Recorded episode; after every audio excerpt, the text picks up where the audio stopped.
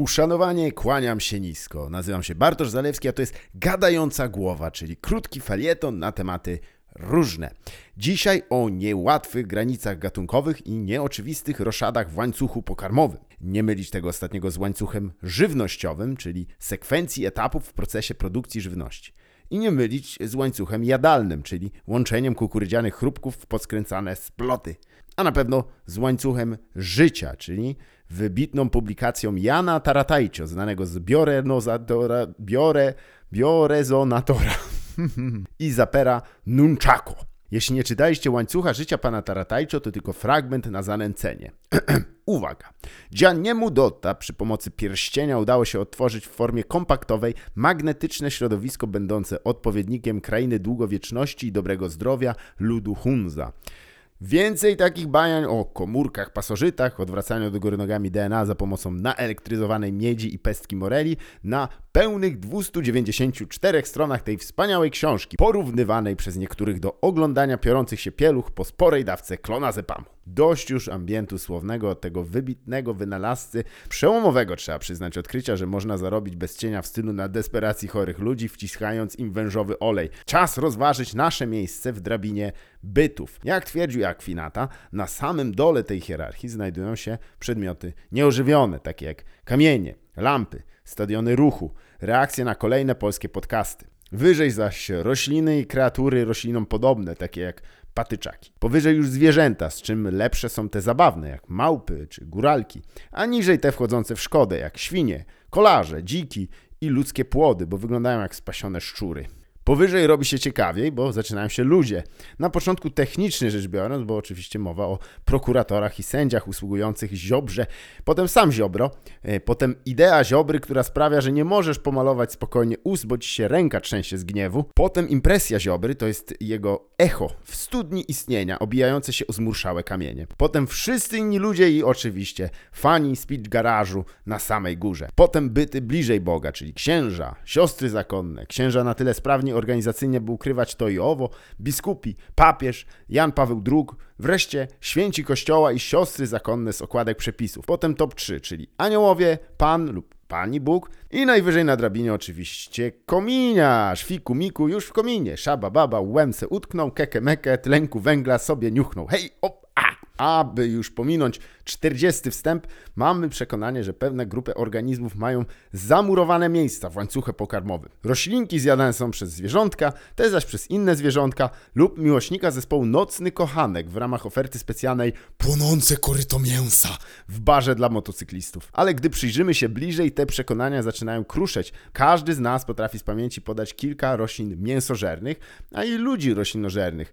No, trzeba przyznać, obie te grupy zabiegają o rozgłos od wielu lat. Dość powiedzieć, że rosiczka wyewoluowała tuż przed szalenie zabawnym żartem o weganach, czyli za króla ćwieczka.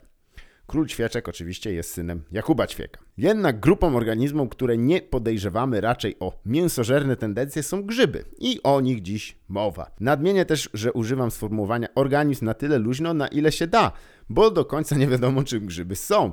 Niczym speed garażowcy są zbyt nobliwi, by zaliczać ich do rozrzeszczanej post, post, post, post, post ironicznej wiksa polskiej gawiedzi, a ich zdolności motoryczne dawno odseparowało ich od dziadowskiego pnia brytyjskiej muzyki breakowej. Podobnie grzyby pozostają w zawieszeniu, występując jednocześnie na całym świecie od podwodnych rubieży przez paznokcie na stopach Piotra Szumowskiego, najwyższe szczyty globu na paznokciach u rąk Piotra Szumowskiego skończywszy. I są też mięsożerne w znaczeniu ręce Piotrka. Kiedy widziałem, jak zjadł całe płonące koryto mięsa. Nawet obsługa baru nie zdążyła je ugasić. Prawdziwa historia, po co bym kłamał. Otóż, moje drogie i drodzy, cała grupa grzybów poluje na najmniejsze organizmy żywe, a my nic z tym nie robimy. No może w sumie robimy, bo w ramach rekompensaty zjadamy je w najlepsze. Tak właśnie jest, gdyż do grupy grzybów zoofagicznych należą choćby znajdujące się w sklepach boczniaki ostrygowate. Hej, boczniaki! Jeśli słuchacie, to nie zjadajcie mojego jedzenia. Bo co ja będę wtedy jadł? To pewnie nie jest najlepsze medium, żeby się kontaktować z grzybami. E, nie dość, że nie najlepsze medium, to też chyba prawdopodobnie nie najlepszy cel, ponieważ mimo iż boczniak tego rodzaju jest saprotroficzny, czyli pobierający właściwości odżywcze z rozkładu martwych organizmów, to potrafi też polować na nicienie, a tych akurat nie jadam. Otóż nie są zgodne z moim indeksem pola elektromagnetycznego opracowanym na podstawie książki Jana Taratajcio Głodne kawałki dla starych bab i inne diety, które powinienem układać w więzieniu. Nicienie są ulubionym pożywieniem mięsożernych grzybów, bo w polowaniu na nie specjalizuje się aż 160 gatunków. Zresztą sceny z tych polowań znajdujemy na ścianach jaskiń oraz bunkrów w okolicach Międzyrzecza od co najmniej 30-40 milionów sekund. Nicienie to powszechna przekąska, gdyż jest ich niesamowicie dużo. Dokładnie 4 z każdej piątki zwierząt to nicień. Nawet piątki Kaczyńskiego. Gdyby usunąć całą Ziemię, cały nasz glob, poza nimi, to nadal widoczna w kosmosie byłaby cienka sfera stworzona z dwóch materiałów występujących najobficiej na świecie: nicieni oraz koszulek stand-uperów. A ponieważ oba te materiały potrafią dostarczyć niezbędnych wartości odżywczych grzybom i organizmom grzybopodobnym, to te pierwsze wytworzyły niezwykle pomysłowe metody polowania na nicienie. Niektóre z nich, jak to w świecie niewielkiej skali bywa, są równie ciekawe, co ponure.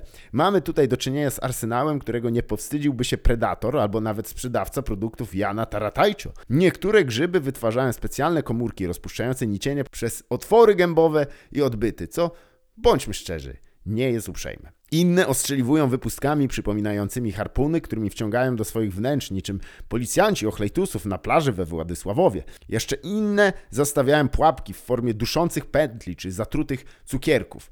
Najciekawszą metodą zdecydowanie jest stosowana przez workowca Artrobotrysa oligosporusa. Przepraszam, źle to wymówiłem. Pana Artrobotrysa oligosporusa. Buduje on sieć o niewielkich oczkach i jeżeli idący akurat do domku babci nicień w nią wdepnie, błyskawicznie zasysa wodę z otoczenia, trzykrotnie zwiększając swą objętość i dusząc biedaka. Jeśli kiedyś połknąłeś gąbkę, to wiesz o czym mówię. A jeśli tego nie zrobiłeś i pytasz się, dlaczego połknąłem gąbkę, to niby jak mam ubyć sobie wątrobę po tym żenionym klefedronie. Co ciekawe, wspomniany boczniak ostrygowaty nie musi nawet polować na nicienie, ale jeśli trochę zgłodnieje, zaczyna wytwarzać specjalną toksynę, która zapycha wapniem nicienie na tyle łakome, by zainteresować boczniaki. Na szczęście toksyna ta nie jest szkodliwa dla ludzi, ale jeśli zupełnym przypadkiem jesteś mikroorganizmem z tej grupy bezkręgowców, to teraz dla Ciebie ważna informacja. Hej, nicienie! Jeśli słuchacie, trzymajcie się od boczniaków z daleka. Twoje życie może uratować prosta zasada. Widzisz boczniaka? Dajesz drapaka. Miłej środy, tej i wszystkich innych.